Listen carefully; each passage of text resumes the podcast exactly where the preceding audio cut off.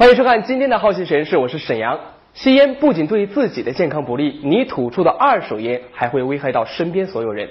有人说二手烟甚至比汽车尾气还要毒，那么它的危害到底有多大呢？哪些环境会导致它的危害成倍的增加呢？今天我们将通过实验来告诉你。口说无凭，实验为证。今天我们要来测一下，在房间里边点燃香烟以后，它对于空气的污染究竟有多大呢？这位是我们的沈工程师，来，沈工给我们介绍一下这两台仪器，他们是干什么用的？啊，那个大家可以看到，这台是那个八五三零 TSI 的八五三零 PM 二点五测试仪。这款呢是便携式的红外分析仪，它是测一氧化碳的。那么今天我们挑选了这样一个房间，它是和普通家庭的大小环境都差不多的。接下来我们就要点燃香烟，来看一看它的影响究竟有多大。房间的面积大约二十平米，为了模拟家中环境，窗户和房门都是打开的。经过检测，在日常环境下，这个房间的 PM 二点五含量是零点零五零毫克每立方米，而一氧化碳则是零点零五 ppm。接下来，我们点燃香烟。香烟点着后，仪器上的数值直线上升。一根香烟后，PM 二点五含量已经飙升到零点七九毫克每立方米，而一氧化碳已经达到二点四 ppm。实验员又连续点燃两支香烟，你看，这房间里已经是烟雾缭绕了。沈工说，只要室内闻得到烟味，空气污染就已经比较严重了。像目前这个状况，就更加糟糕了。你看一下，现在我们这个数值的话是二点三六毫克每立方米，它已经超过国家标准上百倍了。像这个一氧化碳的话是呃四点零 ppm，对，所以说现在污染是非常严重了，它这个已经是超超过国家标准了。三支香烟下来，污染物的含量就急剧增加。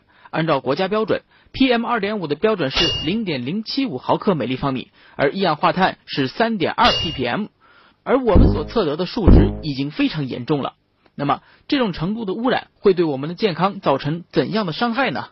比如说一氧化碳，它会跟红细胞会结合嘛，重病的都会发生昏厥或者窒息，轻的呢会乏力，然后整个人就很昏昏沉沉了。像 PM 二点五的主要的危害呢，它是主要集中在呃呼吸道疾病，像哮喘啊、心血管疾病。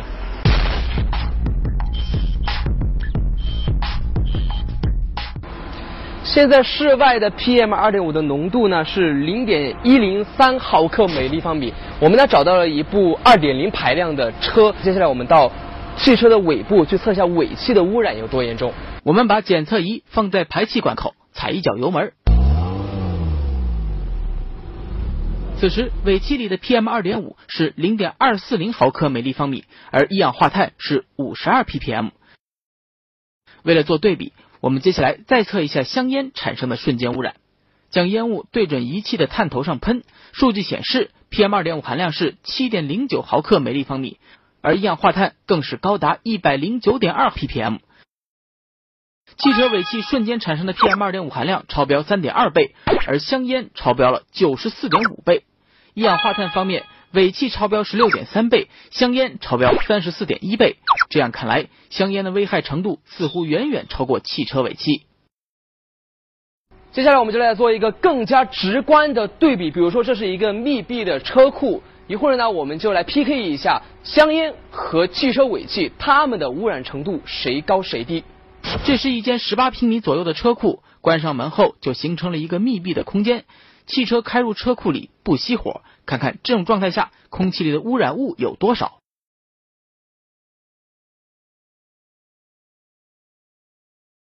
关上车库门，汽车尾气产生的 PM 二点五保持在一个比较低的数值，但是一氧化碳的浓度上升很快。